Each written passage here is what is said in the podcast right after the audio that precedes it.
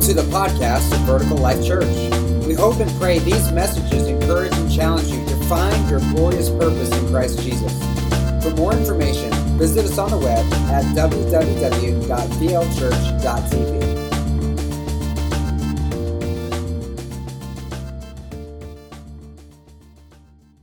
Well, good morning. How are you doing? Good? You're alive? You're awake?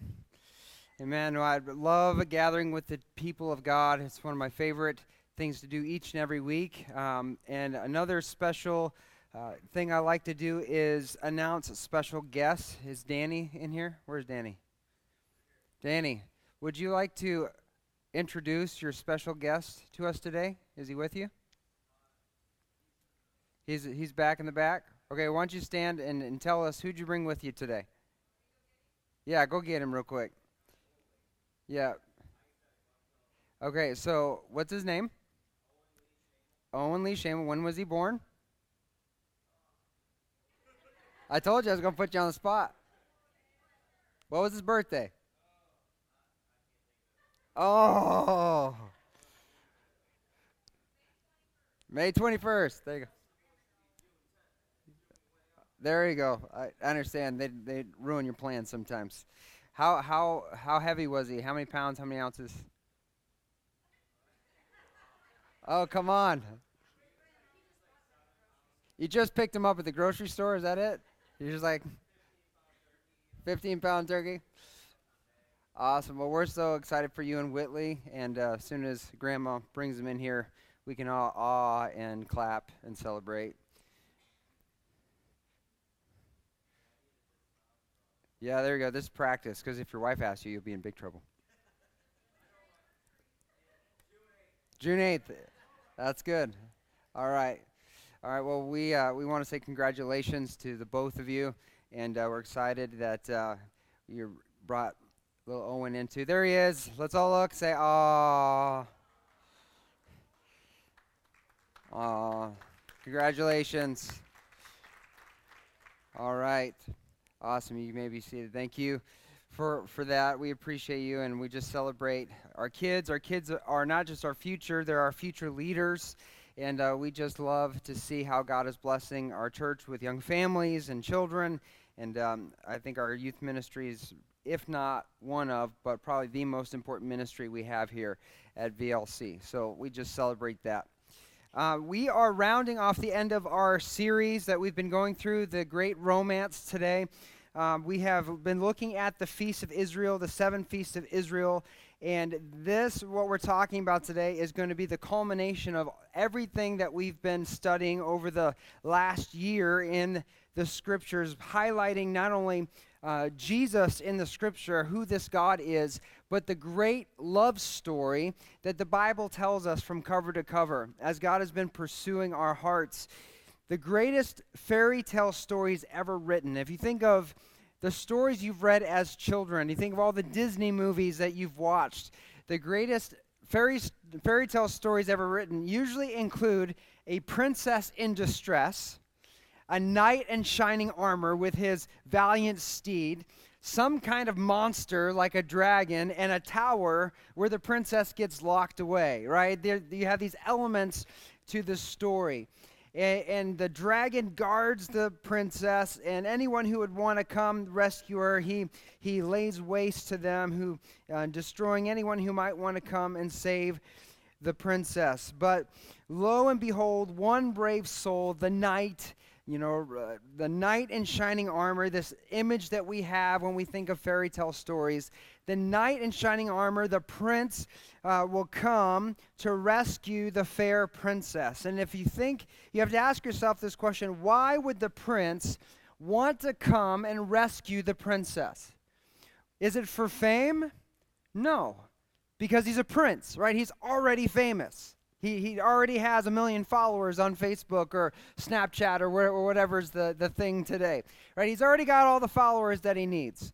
Is it fortune? No.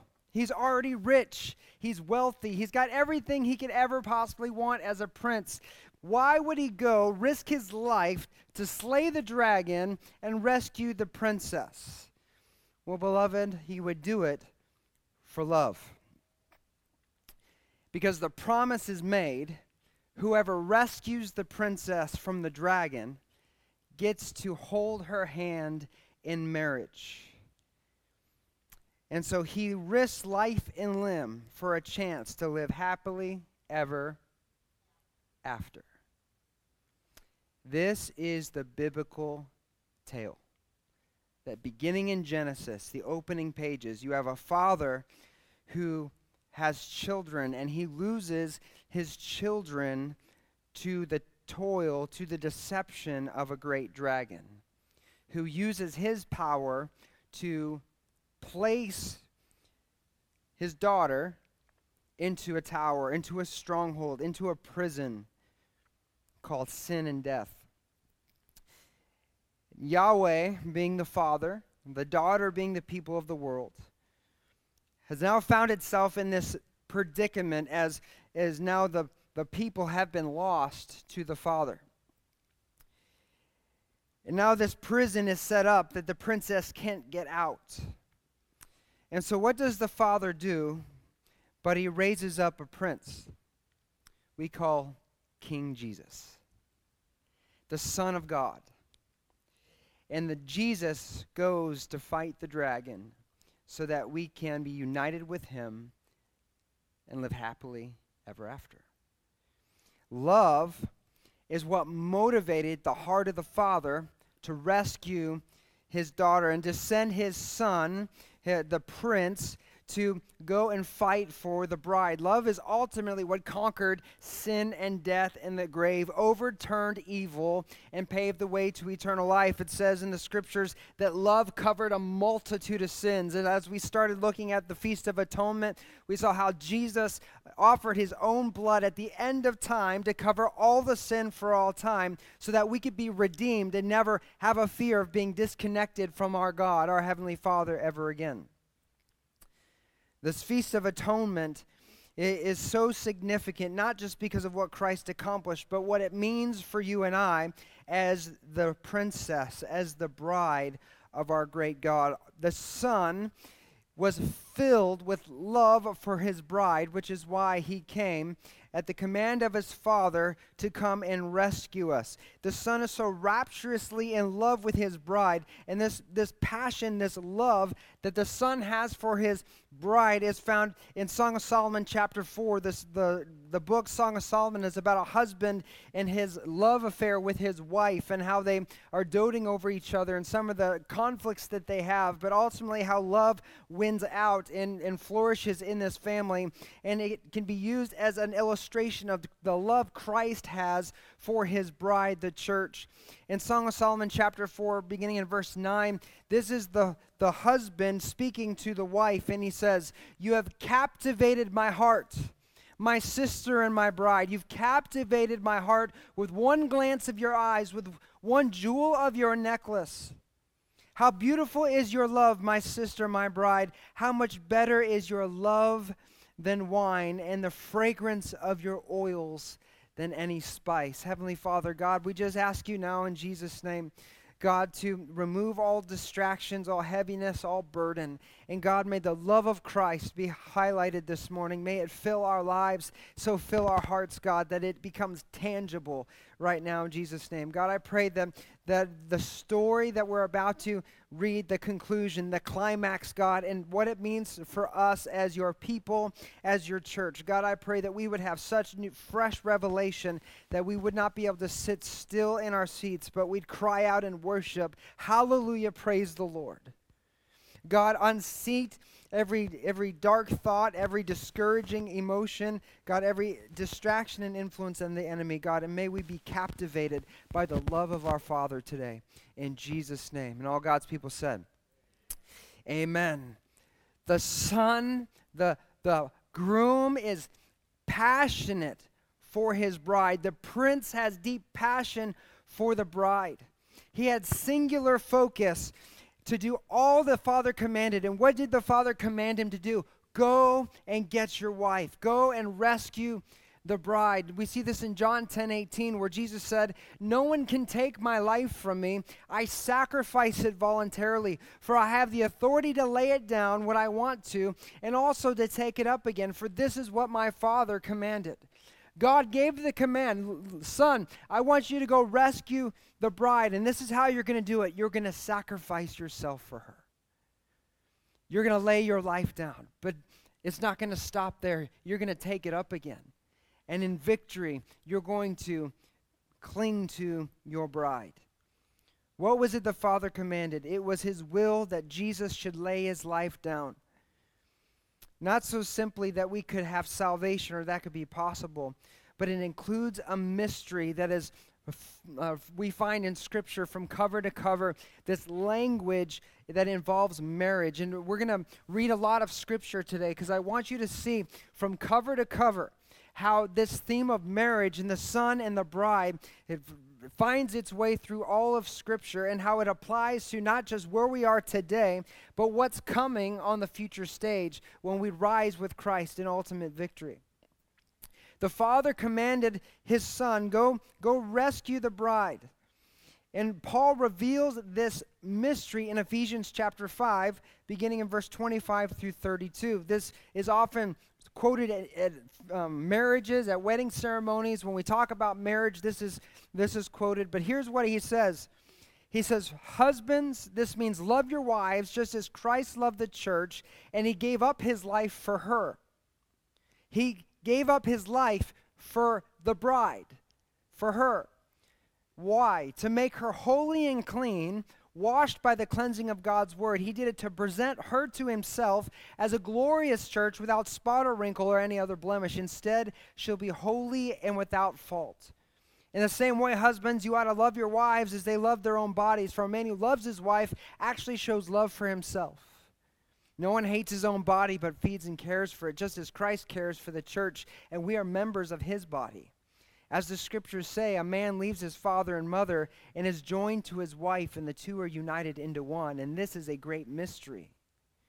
But it's an illustration of the way Christ and the church are one. In the book of Genesis, the very first marriage, when God makes Adam and makes Eve, and he brings them together, and it says, Man leaves his father and mother and clings to his wife. It is not just the first marriage that's taking place, where we now have the first parents of all mankind. It is an illustration of God's eternal plan to unite the Son with the bride, that they would become one. It's a love story.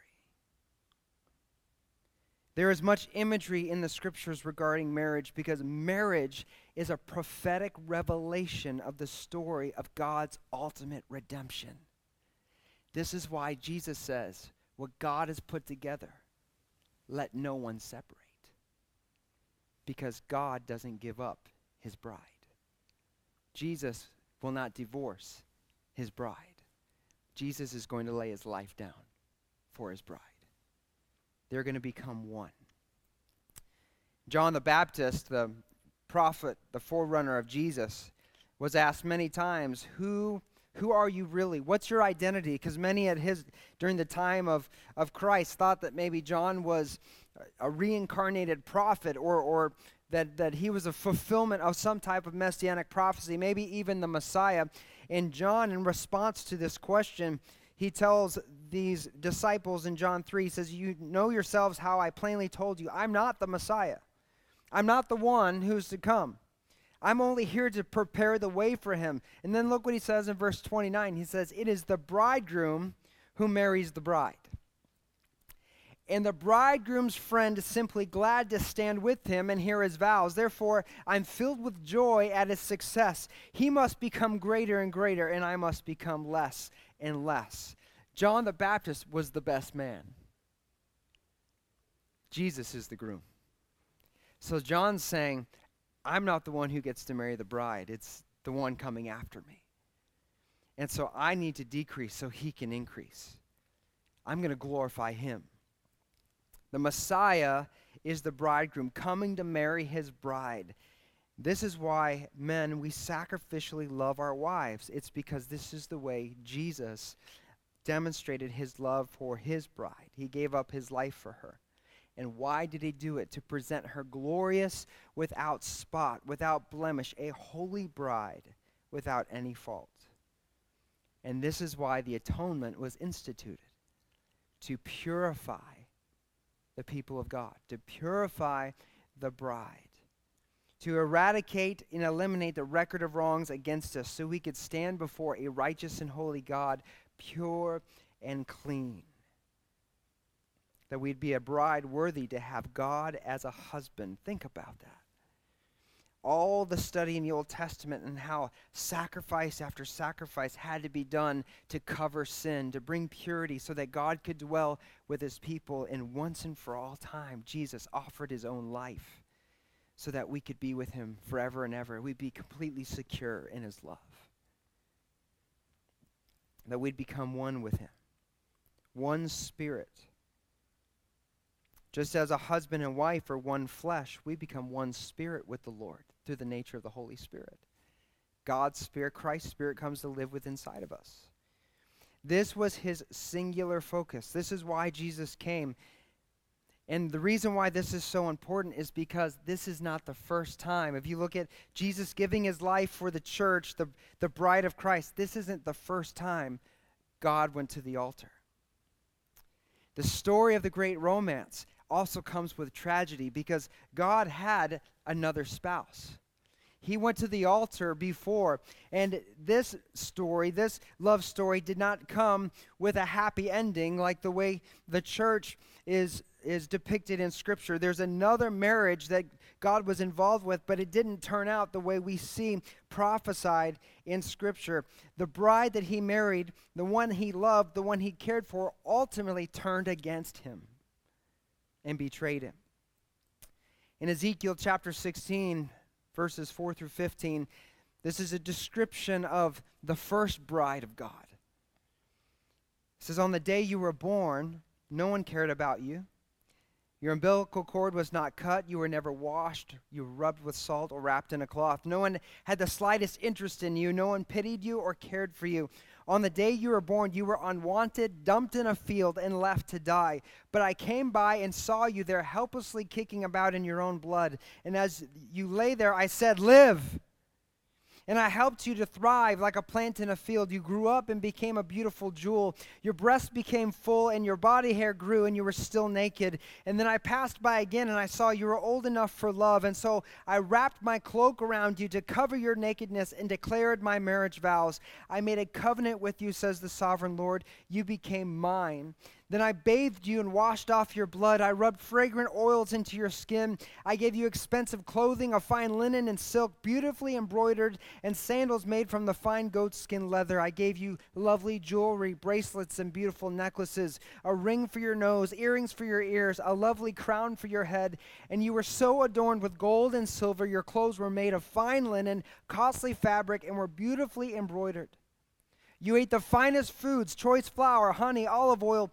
You became more beautiful than ever. You looked like a queen, and so you were. Your fame soon spread through the whole world because of your beauty. I dressed you in my splendor and perfected your beauty, says the sovereign Lord. But you thought your fame and beauty were your own, so you gave yourself as a prostitute to every man who came along. Your beauty was theirs for the asking. Here we have this bride that God nourished from birth. He adorned her, He loved her, He came alongside of her, He lifted her up, gave her His glory, and yet she turned away. This original bride was supposed to be the covenant people of God. This was supposed to be the nation of Israel. You think of their story. The, the nations had just been scattered, handed over to the fallen realm at the Tower of Babel. But yet God looks at a man named Abram and calls him out. He was a part of a people who wasn't a people. He calls them out, and through miraculous intervention, he brings a son to Abraham and Sarai, these, these old, this man and woman that were too old to have kids, now miraculously have a child. The promise was given to Isaac.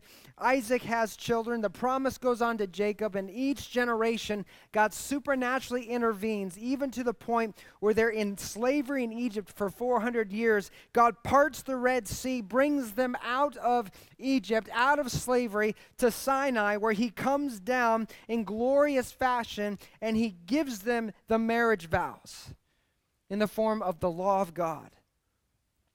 He creates a home, the temple or the tabernacle. The, his throne is in this place, the Ark of the Covenant. God lifts them up from being a, a, nothing, nobody people, insignificant, no one would recognize or even or pay attention to, to a great nation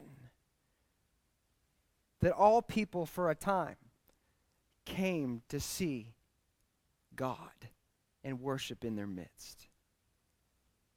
This is their story. But what happened, you continue to read through the Judges, through 1st and 2nd Kings, 1st and 2nd Chronicles, into Ezra, Nehemiah, Esther, Job, Psalms, Proverbs, Ecclesiastes, Song of Solomon, all these books that have been given to us through the Old Testament. You continue to read through the prophets and you see something begin to happen. They got comfortable, they got prideful, they thought they were glorious in and of themselves. They began to reject God. They asked for a king. They said, God, we don't want you as a king anymore. We want to be like other nations. We want to have a man in command. We want to have other gods. They, they, have gods that seem pretty cool. We want to have other gods. And over time, what ends up happening is you have the glorious temple where the presence of God is, and they erect idols to sit in the temple with God. The original bride was supposed to be the covenant people, but they prostituted themselves. They committed adultery. They turned away from the Lord. And as a result of Israel's continual rejection of the bridegroom, Jeremiah 3 7 through 9, God through the prophet says, I thought after she had done all this, she will return to me. But she did not return, and her faithless sister Judah saw this. Israel was one nation at one point, but after Solomon died, it split into two the northern kingdom and the southern kingdom. The northern kingdom was Israel, the southern kingdom was Judah. So, this is what he's referring to now. We have Israel and Judah, and now both of them began to turn away. She saw that I divorced faithless Israel, the northern kingdom, because of her adultery, her, her wickedness, her idolatry. But that treacherous sister Judah, the southern kingdom, had no fear, and now she too has left me, given herself to prostitution. Israel treated it all so lightly. She had nothing, thought of nothing in committing adultery by worshiping idols made of wood and stone. So now the land has been polluted. What was once sacred space, the place where God's glory dwelt, this, this home, this reinstitution of Eden that God had created on the earth, has now been corrupted. The place where God's people were to dwell with their God, the bride with the bridegroom for all eternity, has been desecrated and polluted. The bed of the Lord been given over to other lovers, driving the Lord from his home. You read in the book of Ezekiel how he has a vision of the glory of the Lord departing the temple. And the glory never returns until the day Jesus appears in the temple in the New Testament. Even the Ark of the Covenant has been missing for over 2,000 years from that point when the Assyrians and the Babylonians came in and destroyed the city. The very presence of God had not been found again in the temple of the Lord. The glory leaves the temple, and they're conquered by their enemies, sent into exile. But before they're destroyed and sent into other nations, God makes a promise to them. In Ezekiel chapter 16, 53 through 63, he says, Someday I'll restore the fortunes of Sodom and Samaria, and I will restore you too. Then you will be truly ashamed of everything you've done, for your sins make them feel good in comparison. Yes, your sisters Sodom and Samaria and all their people will be restored at that time. You'll also be restored. In your proud days, you held Sodom in contempt. But now your greater wickedness has been exposed to all the world, and you are the one who's scorned by Edom and all their neighbors, and by Philistia. This is your punishment for all your lewdness and detestable sins, says the Lord. Now this is what the sovereign Lord says I will give you what you deserve. You've taken your solemn vows lightly by breaking your covenant. Yet I will remember the covenant I made with you when you were young, and I will establish an everlasting covenant with you. You forsook the first covenant. But one day when I restore you, I'm going to reestablish a covenant, and not just any kind of covenant, but an everlasting covenant. Then you'll remember with shame all the evil you've done. I will make your sisters Samaria and Sodom to be your daughters, even though they were not part of our original covenant. I will reaffirm my covenant with you, and you will know that I'm the Lord. You will remember your sins and cover your mouth in silent shame when I forgive you of all that you've done. I, the sovereign Lord, have spoken. Ezekiel's prophecy was that God was going to reestablish the covenant with Israel, but it would be an eternal and everlasting covenant. But it would not be for Israel only, it would also be for Sodom and Samaria. Why are those two places significant? One, Sodom was a place of debauchery and wickedness that, that we can read about in Genesis, how God destroyed the nation and, and leveled it with, with fire and burning sulfur because of the wickedness of the city. He sent angels to rescue Lot out of the city, and then he destroyed it because of their wickedness. And here he's saying, I'm going to restore Sodom. They were a Gentile nation under the power of other gods who were wicked and evil that Israel detested. Even in the time of Christ, they would compare people who they considered wicked to Sodom because it was like the standard of evil and wickedness. And then Samaria was a nation that was born out of an interbreeding between Jews and Gentiles that was against the law of God. So it was an unholy mixture uh, of these people, and they were at war with the Jews. They, they, they couldn't stand them because of their, the, their unholy mixture in their genetics in the blending, but then also there was religious war going between the two nations. So they couldn't stand them either. And so what God what is God saying? He's saying that when I restore you, when I make atonement, it's not going to be just for you. It's going to be for everyone else too. All the Gentiles you detest and all the the mixtures that you, you don't want a part of you, they're going to all be included in this eternal covenant. So when atonement was made for sin, this new covenant will be instituted. The prophet Jeremiah prophesied in Jeremiah 31 33. He says, This is the new covenant I'll make with the people of Israel after those days, says the Lord. I'll put my instructions deep within them. I will write them on their hearts. I will be their God, and they will be my people. This is not going to be a covenant written on stone tablets held in a golden box. This is going to be a covenant written on the very hearts of all who believe. And all who call on the name of the Lord will get to be a part of the covenant blessing that God has prepared for Israel. They will be his people, and he will be their God. They will be his bride, and he will be their groom. So, when was the atonement made? It was made when the new covenant was instituted. The night before Jesus was crucified, we read in 1 Corinthians 11 25. Jesus, took the cup of wine, and after supper he said, This is the cup which is the new covenant between God and his people, an agreement confirmed with my blood. Do this in remembrance of me as often as you drink it. Every time we come to the communion table, we drink the bread or drink the juice and eat the bread. We are remembering the Lord's sacrifice, but we're also observing the new covenant that's been instituted for all people. The cup filled with the wine is the cup of the Lord, represents the suffering of Christ, his pouring out of his blood that would institute the new covenant that we all get to be a part of.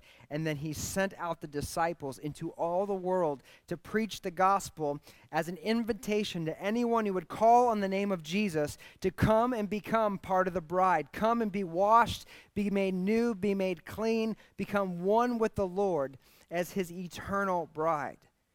And this is what Jesus had in view as he is enduring his sacrifice. This was his motivation as he was going to the cross. Even in the garden, where he's saying, God, not my will, but yours be done. The reason why he could still submit to the Father and endure the suffering that he went through, we're told in Hebrews 12 2 it says, We do this by keeping our eyes on Jesus, the champion who initiates and perfects our faith. Here's why Jesus could submit to God and continue with the sacrifice. He says, Because of the joy awaiting him, he endured the cross, disregarding its shame. Now he's seated in the place of honor beside God's throne. What was the joy that was awaiting Jesus on the other side of the sacrifice? What was the joy awaiting him? It was you and it was me. It was anyone who would come to him, call on the name of the Lord. It was the day he would conquer the dragon and set the princess free. Where he would be wed to her for all eternity, for happily ever after. And not just for us, but for him. I will finally have a bride that I can love who won't reject me. Because my covenant will be on their hearts. And they'll be glorious as I am glorious. So picture this moment. We're at the point in the timeline of future events We've gotten through all the previous feasts. The, the tribulation is underway. God's pouring out his judgment. The atonement is being processed, and then we get to the pinnacle moment. The princess is locked in the tower, the dragon is at the door. The prince comes riding in on his valiant steed to save the day. And this is coming one day in the future. We're told in Revelation 19 11 through 16 when Jesus returns, he's not coming as the servant who is going to suffer, he's coming as Prince Charming on the white horse with the sword drawn. Then I saw heaven opened, and a white horse was standing there. Its rider was named Faithful and True, for he judges fairly and wages a righteous war. His eyes were like flames of fire, and on his head were many crowns, and a name was written on him that no one understood except himself. He wore a robe dipped in blood. His title was the Word of God. The armies of heaven, dressed in the finest of pure white linen, followed him on their white horses. From his mouth came a sharp sword to strike down the nations. He'll rule them with an iron rod, and he'll release the fierce wrath of God the Almighty, like juice flowing from a winepress. And on his robe at his thigh was written this title King of kings and Lord of lords.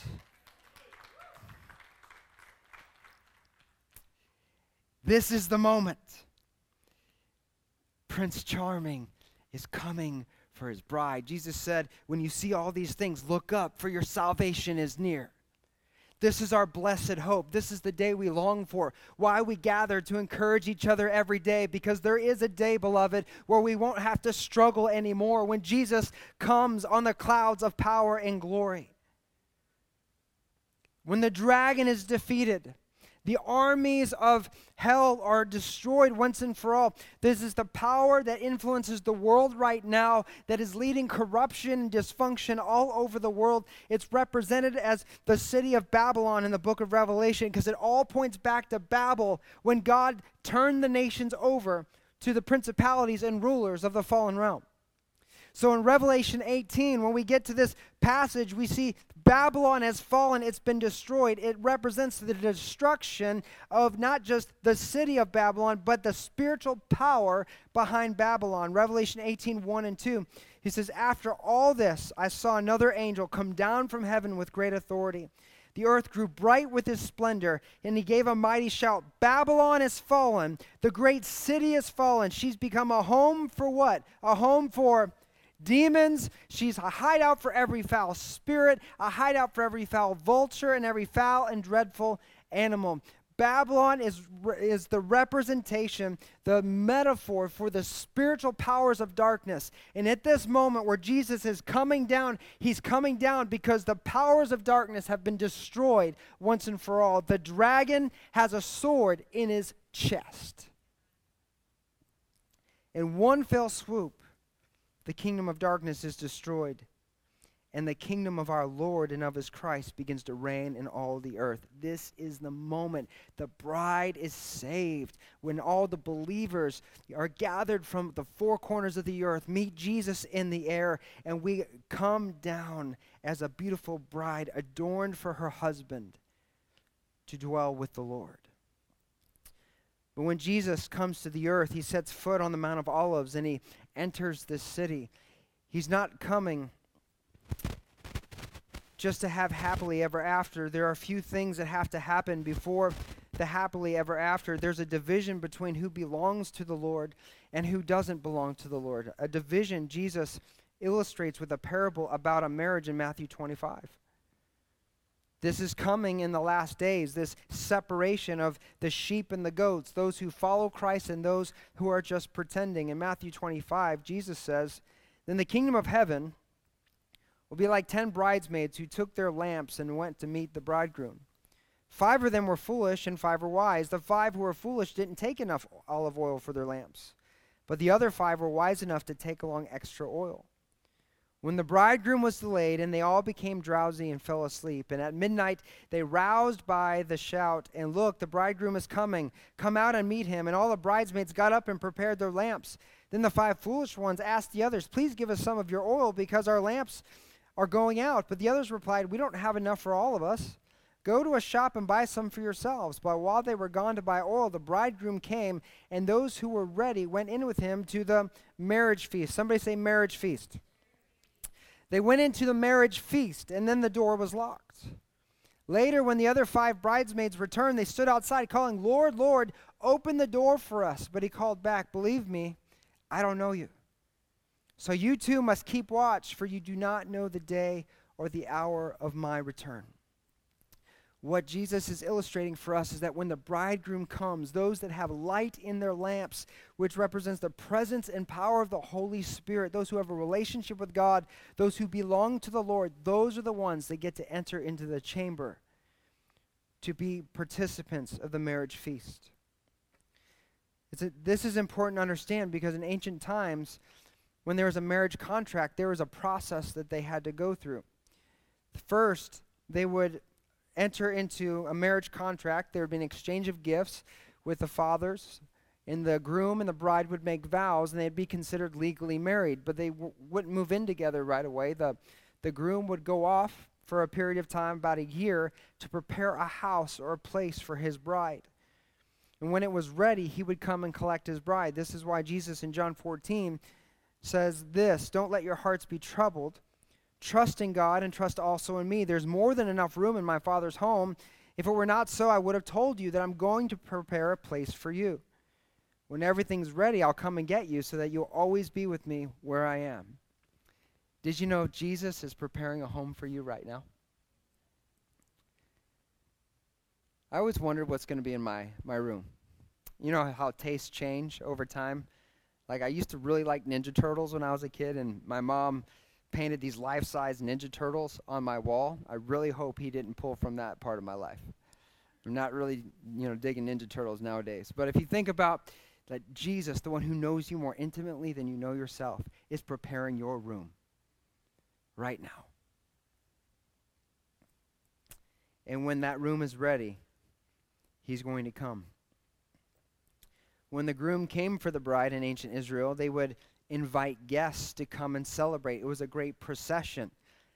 There was the sounding of trumpets and a great procession and they would come and they would have a week long up usually around a week long party to celebrate this new union that was about to be consummated Right, prior to the party, again, at least a year before the, this period, the Jews called the Arusin period. The groom's preparing his place for his bride. While he's preparing the place for his bride, the bride is focused on her personal preparations, wedding garments, lamps, etc. And we see this symbology all through the book of Revelation. So, although the bride knew to expect her husband in about a year, she didn't know the exact day or hour. He could come earlier, he could come later. It was the father who gave the groom final approval for his son to return and collect his bride, which is the reason the bride kept her oil lamps ready at all times, which is why Jesus says, You don't know when I'm coming. Make sure you are filled with light. You are ready, filled with the Spirit, just in case if the groom comes at night, sounding the trumpet and leading the bridal procession, that we're ready to participate. When the groom came for his bride, the party would commence. At this party, final vows would be taken in front of all the people. And then the great feast would ensue. The couple would enter what they called the chupa, or the I can't really speak Hebrew, so I can't pronounce it properly, but it looks like chupa, so that's what we're running with today. But it was a temporary dwelling. It almost looked like an, an archway that we would use for uh, a marriage ceremony. But it was also representative of the same temporary dwellings they lived in in the wilderness when they wandered the wilderness for 40 years. So it was a temporary dwelling. The husband and, and bride to be would, would enact their final vows, and then the celebration would ensue. The wedding feast would ensue. So, in this story, as we're seeing Jesus in the sky, the trumpet sounding. He's come to collect his bride. Those who had their oil lamps trimmed and ready, filled with light, are now gathering with the Lord. They're not gathering to go into a secret hiding place, which many commonly think, to avoid the stuff on the earth. They're going to the specific place Jesus told us in this parable. They're going to the wedding feast. And we're told what happens in the wedding feast in Revelation 19 1 through 9. He says, After this, I heard what sounded like a vast crowd in heaven shouting, Praise the Lord! Salvation, glory, and power belong to our God. His judgments are true and just. He's punished the great prostitute who corrupted the earth with her immorality. He's avenged the murder of his servants. And again, the voices rang out, Praise the Lord! Smoke from the city, Babylon, ascends forever and ever. And then the 24 elders and the four living beings fell down and worshiped God who was sitting on the throne. And they cried out, Amen! Praise the Lord! From the throne came a voice that said, Praise our God, all his servants, and all who fear him, from the least to the greatest. Then I heard again what sounded like a shout of a vast crowd, or the roar of a mighty ocean waves, the crash of loud thunder. Praise the Lord, for the Lord our God, the Almighty reigns. Let us be glad and rejoice. Let us give honor to him, for the time has come for what? For the wedding feast of the Lamb. And his bride has prepared herself. She has been given the finest of pure white linen to wear. The fine linen represents the good deeds of God's holy people. And the angel said, Write this Blessed are those who are invited to the wedding feast of the Lamb. And then he said, These are true words that come from God. What we're doing right now as the bride is we're preparing our lamps, we're getting our righteous deeds in order that are represented in the white and pure gowns that we're doing so that when the party comes, we have the right clothes. When the party comes, we're ready for it. At this moment, the Son of God and all the believers in Christ have made it to the wedding day on this great day of victory over the enemy. It's not just a day to celebrate God's victory over the enemy, but it's also the marriage day. What a better way to end the day than with the prince marrying the princess? The Son of God united with this church, and the church glorified in sinless perfection. As Jesus is uniting with his bride, those in opposition to God are being simultaneously judged and destroyed. Luke 17 34 through 37 is often a verse quoted that points to uh, the event many call the rapture. But here's what it says He says, I tell you, that night there will be two in one bed, one will be taken and the other left. There'll be two women grinding together, one will be taken and the other left. And then they said to him, Where, Lord? And he said to them, Where the corpse is, there the vultures will gather. So many people, they believe that the church is taken out before the tribulation happens, before Christ returns, and they use this verse to kind of speak to that point. But here, after Jesus says this illustration, the disciples say, Where are those that are taken? Where, where are they taken? Where do they go? And he says, Where the corpse is, that's where the vultures are going to gather. That doesn't sound like heaven to me. That doesn't sound like a good place. Well, this is connected to Revelation 19 in regards to the marriage supper of the Lamb. And here's what happens at this division as God is pouring out judgment, all the while exalting his people. In Revelation 19, verse 17, he says, And I saw an angel standing in the sun. With a loud voice, he called to the birds that fly directly overhead Come and gather for what? For the great supper of God to eat the flesh of kings and the flesh of captains, the flesh of mighty men, the flesh of horses and the riders, the flesh of all men, both free and slave, both small and great. And I saw the beast and the kings of the earth with their armies gathered to make war against him who was sitting on the horse and against his army. And the beast was captured, and with it the false prophet, who in its presence had done great signs and deceived those who received the mark of the beast and those who worshipped its image. These two were thrown alive into the lake of fire that burns with sulfur, and the rest were slain by the sword that came out of the mouth of him who was sitting on the horse, and all the birds, what? Gorged with their flesh. The marriage supper of the Lamb is not a literal buffet in heaven where we eat the fine delicacies of the Lord. The marriage supper of the Lamb is where we watch in celebratory victory as Jesus destroys his enemies and God allows the birds of prey to gorge themselves on the flesh of those that perished. This is a final judgment to those that are in opposition to the Lord. Jesus, in triumphant perception, procession, after this judgment is laid waste, after the birds feast, he then proceeds, proceeds to enter into the city with his bride and the wedding guests, who are the remnant of Israel, those that didn't die in the plagues, and literally begins to bring heaven to earth as he sets up his eternal throne and reigns from Jerusalem for a thousand years. And during that time, Satan, the dragon, and the demonic realm are bound and defeated. And there is no demonic influence on the earth during that period of time. We then, with the Lamb, enter the chuppah for the final time to complete the marriage vows and consummate the marriage. And Jesus alludes to this in Matthew 26. In the Lord's Supper, he says, This is my blood, which confirms the covenant between God and his people. It is poured out as a sacrifice for, for the forgiveness of many sins. Mark my words, he says. I will not drink wine again until the day I drink it new with you in my Father's kingdom. We observe this covenant as a sign as the future vows we're going to take. When Jesus is on the throne, we as the bride are going to drink the at the Lord's table, we're going to drink the wine with him anew. What does that do? That seals the vow for all eternity. Brings us together once and for all with no possibility of separation. And after the giving of vows and the consummation of the marriage, with all the judgment, all the atonement being laid out during this period of time, after the destruction on the earth, there will be some survivors from the nations. There'll be some survivors from the nation of Israel and from the nations at large that were in opposition to the Lord. And in Zechariah 14, 16 through 21, we see the transition from atonement to the last and final feast of Israel, the Feast of Shelters.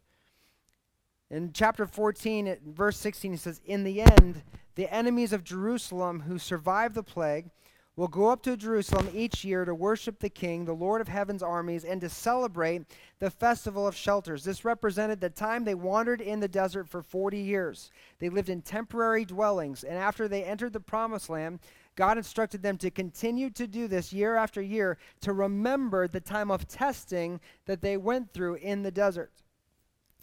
Verse 17 says, Any nation in the world that refuses to come to Jerusalem to worship the King, the Lord of heaven's armies, will have no rain.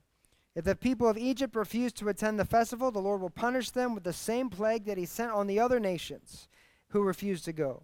Egypt and the other nations will all be punished if they don't go to celebrate the festival of shelters.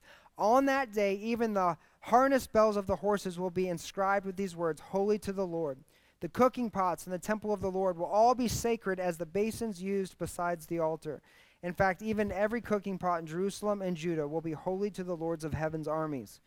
All who come to worship will be free to use any of these pots to boil their sacrifices, and on that day there will be no longer be traitors in the temple of the Lord of heaven's armies. This is the thousand year period of time as Jesus is reigning on the earth. There is only one feast they are commanded to observe, and that's the Feast of Shelters. Not Passover, not unleavened bread. Not first fruits, not trumpets, not even atonement. It's the festival of shelters. During this time, there's a reinstitution of part of the, the old covenant, it seems, where they're offering sacrifices in honor of this feast. Again, this feast commemorated the time where they wandered in the desert for 40 years. What did God do with the people of Israel while they were in the desert? He tested their faith. And it was the faithless that didn't survive the wilderness. They died before the promised land. So during this thousand year reign of Christ, the people that are alive on the earth that are not the bride, we're with Christ, we're eternal, we're reigning with him. Those that are still living will be tested in this way. Their faith and loyalty to God will be tested to see if their faith is genuine or if they're simply just being religious. This is what I have to do, so I'm going to do it. The faithful will be blessed, but the unfaithful will be cursed, just as it was in the wilderness wandering. Every time they turned their back on God or complained about water or wanted meat or, or did something that was out of step with their covenant relationship, they suffered the consequences in the wilderness. And this will be what it's like during the 1,000 year reign of Christ. They continued to observe the Feast of Shelters because this feast is the only one that will not be fulfilled until the final judgment until the final judgment we read in Revelation chapter 20, 21, and 22. Revelation 20, beginning in verse 1, he says, Then I saw an angel coming down from heaven with the key to the bottomless pit and a heavy chain in his hand. He seized the dragon, the old serpent, who's the devil, Satan, and bound him in chains for a thousand years. The angel threw him into the bottomless pit, and then he shut and locked Satan so he could not de- deceive the nations anymore until the thousand years were finished. And afterward, he must be released for a little while. So they're tested for that thousand years. And at the end of that thousand years, the enemy is loosed again to test them to see who is legitimate and who is not. When the thousand years came to an end, Satan is let out of the prison. He goes out and deceives the nations called Gog and Magog. In every corner of the earth, he'll gather them together for battle, a mighty army as numberless as the sand along the seashore. Just think about this for a minute. You've lived on the earth a thousand years. It says in the Old Testament that during this period of time, if you die at age 900, they'll think you're dying young. Like the, the, what God is accomplishing and doing here, He's doing through Jesus, who's on the throne. And here, when Satan's loosed again, He's still able to deceive those who dwell on the earth. That blows my mind. But he gathers a mighty army as numberless as the sand along the seashore. And then I saw them as they went up on the broad plain of the earth and surrounded God's people in the beloved city. Fire from heaven came down on the attacking armies and consumed them. Then the devil who had deceived them, was thrown into the fiery lake of burning sulfur. Can I get an amen on that one? Joining the beast and the false prophet. There they'll be tormented day and night forever and ever. And then I saw a great white throne and the one sitting on it. The earth and the sky fled from his presence. Think about this God's on his throne, and all creation is terrified. This is our awesome God. They found no place to hide. Why? Because there's nowhere you can get away from his presence. Nothing can escape his gaze. Verse 12 I saw the dead, both small and great, standing before God's throne. The books were open, including the book of life. The dead were judged according to what they had done, as recorded in the books. The sea gave up its dead, and death and the grave. Grave gave up their dead, and all were judged according to their deeds. Then death and the grave were thrown into the lake of fire. This lake of fire is the second death. And anyone whose name is not found recorded in the book of life was thrown into the lake of fire. As I think about what Christ did on the cross, and I think about that moment as he's hanging there and he's crying out, It is finished.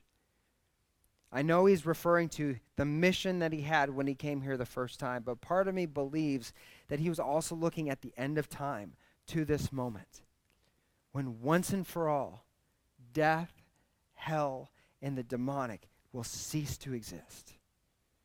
It will have no impact or relevance to the earth again, that it will finally be finished once and for all.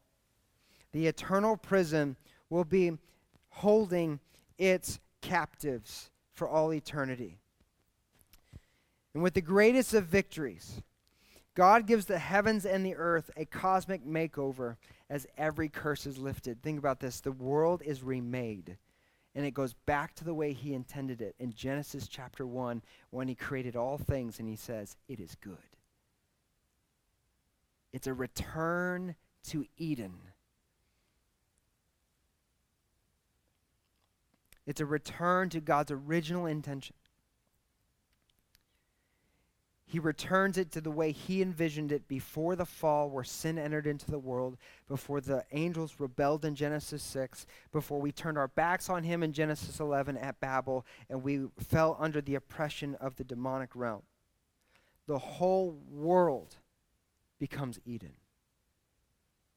And in John's vision, the book of Revelation, at the end, it finalizes itself, it finds its fulfillment with the fulfillment of the Feast of Shelters, when God finally dwells with his people for all time. Revelation 21, verse 1, it says, Then I saw a new heaven and a new earth. For the old heaven and the old earth had disappeared, and the sea was also gone. And I saw the holy city, a new Jerusalem, coming down from God out of heaven, like a bride beautifully dressed for her husband. Verse 22, he says, I saw no temple in the city, for the Lord God Almighty and the Lamb are its temple. And the city had no need for sun or moon, for the glory of God illuminates the city, and the Lamb is its light. The nations walk in its light, and the kings of the world will enter the city in all their glory. Its gates will never be closed at the end of day, because there is no light there. And all the nations will bring their glory and honor into the city. Nothing evil will be allowed to enter, nor anyone who practices shameful idolatry and dishonesty, but only those whose names are written in the Lamb's book of life. Is your name written in the Lamb's book of life? Revelation 22 says, And the angel showed me a river with the water of life, clear as crystal, flowing from the throne of God and of the Lamb. It flowed down the center of the main street. On each side of the river grew a tree of life, bearing 12 crops of fruit, with a fresh crop each month. The leaves were used for medicine to heal the nations. No longer will there be a curse upon anything, for the throne of God and the Lamb will be there, and his servants will worship him, and they will see his face. The scripture tells us no one has seen God's face and lived. No one can see the face of God. He is too holy, too mighty, too awesome for his creation to gaze upon his face. This is why when Moses says, God, if you're going to give me a request, let me see your glory. Show me your glory. And God says, I'll show you my glory, but if I show you the whole thing, you're going to die. So I'm going to hide you in the cleft of the rock and I'm going to pass by and you can look at my backside. He let him see him from behind because that's all he could handle. But in glory, as the eternal bride, the people of God, we get to gaze upon the face of the Lord for all eternity.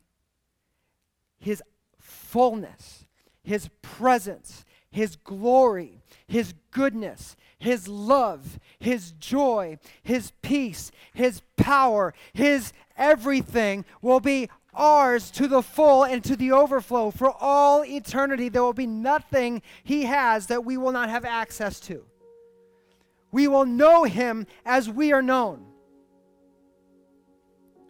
His name will be written on our foreheads, and there will be no night there. Why? Because the Lamb is our light. There's no need for the sun, for God is our light. And His light will shine on us, and we will reign forever and ever with Him. Then the angel said to me, Everything you've heard and seen is trustworthy and true. The Lord God, who inspires his prophets, has sent his angel to tell his servants what will happen soon. Jesus says, Look, beloved, I'm coming soon. I'm coming soon. Well, Jesus, it's been 2,000 years. Right, but 2,000 years on the timeline of eternity is nothing. Soon is relative. I am coming and I am coming soon. Blessed are those who listen and obey to the words of this prophecy. You are blessed if you hear what the Spirit is speaking. If you have eyes to see, ears to hear, a mind that understands, and a heart ready to believe.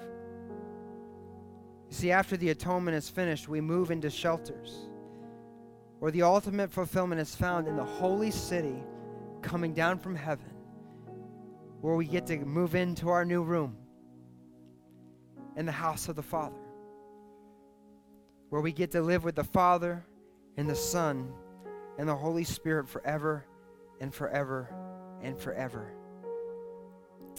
You know, beloved, what a privilege that though now no one shall see God's face and live, because of his holiness and our unrighteousness, it is then when we dwell in the shelter of the Most High God, we will see his face.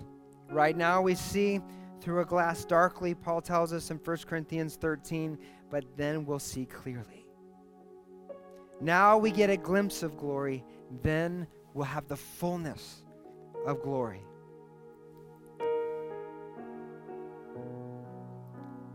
You see, the Father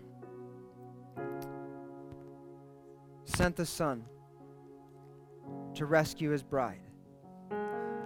And in that day, that is our blessed hope for all eternity, the Father will be watching over the prince and his princess for all eternity and will guarantee that they live happily ever after.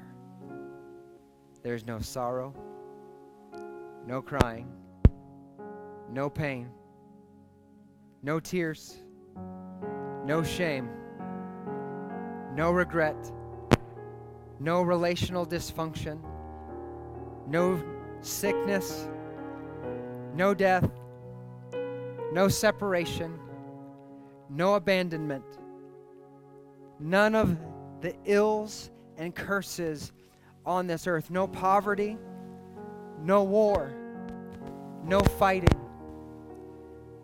no drama on Facebook and social media, no political correctness, and no political craziness. There's one king whose name is Jesus, one Lord, one kingdom, one way, one truth, one life.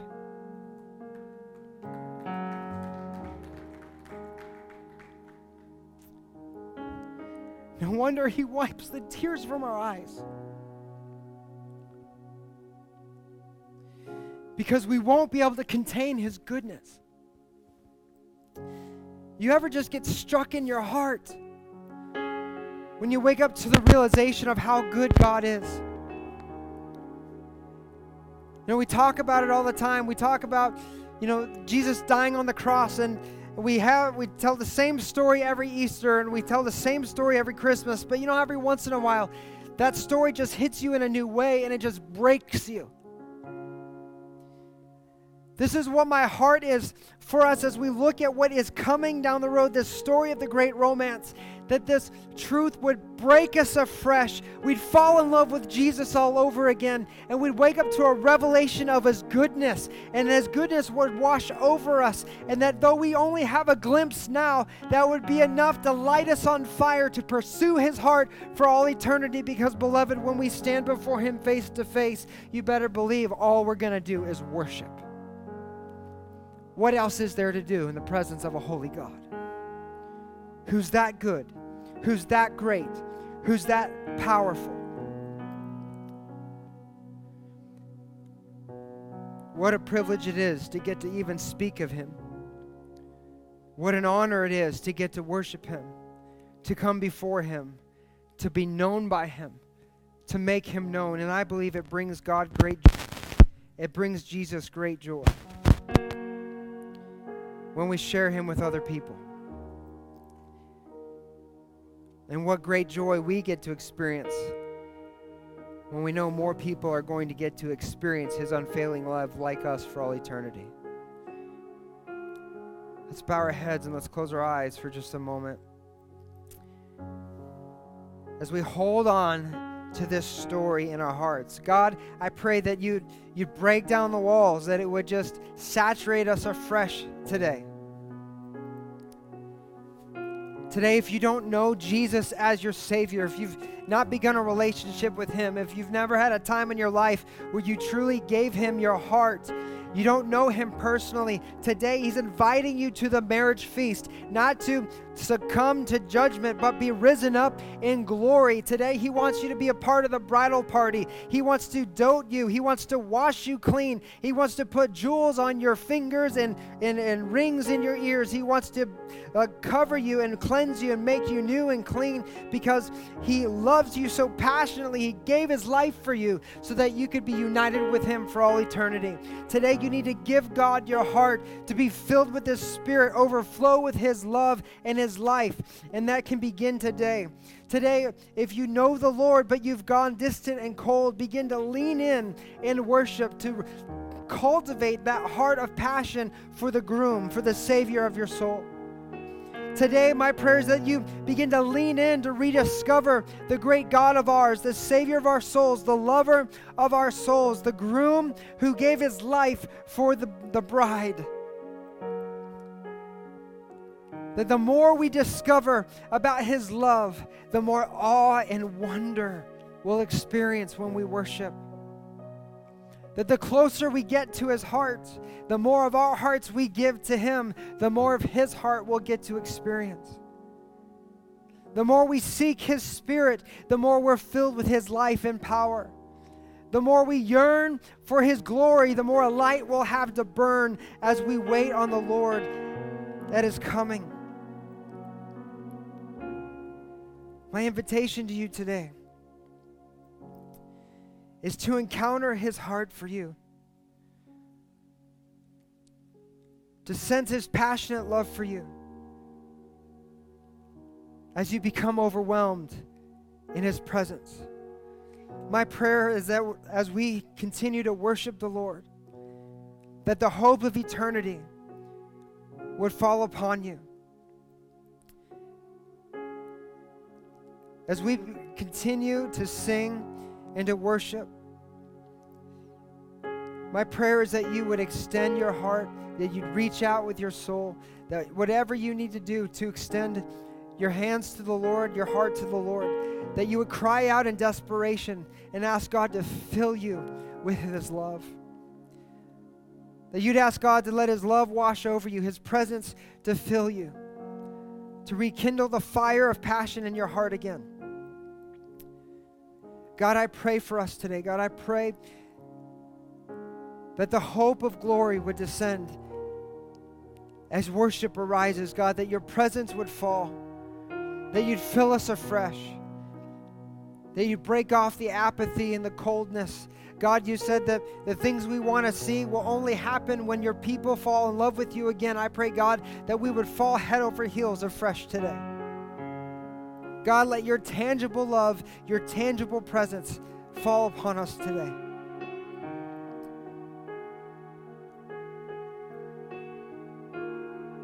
And I just pray this in Jesus' name.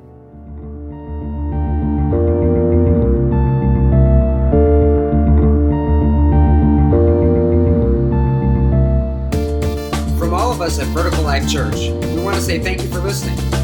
If this ministry has blessed you in any way, please consider making a tax-deductible donation to www.blchurch.tv forward slash give. Thank you, and God bless.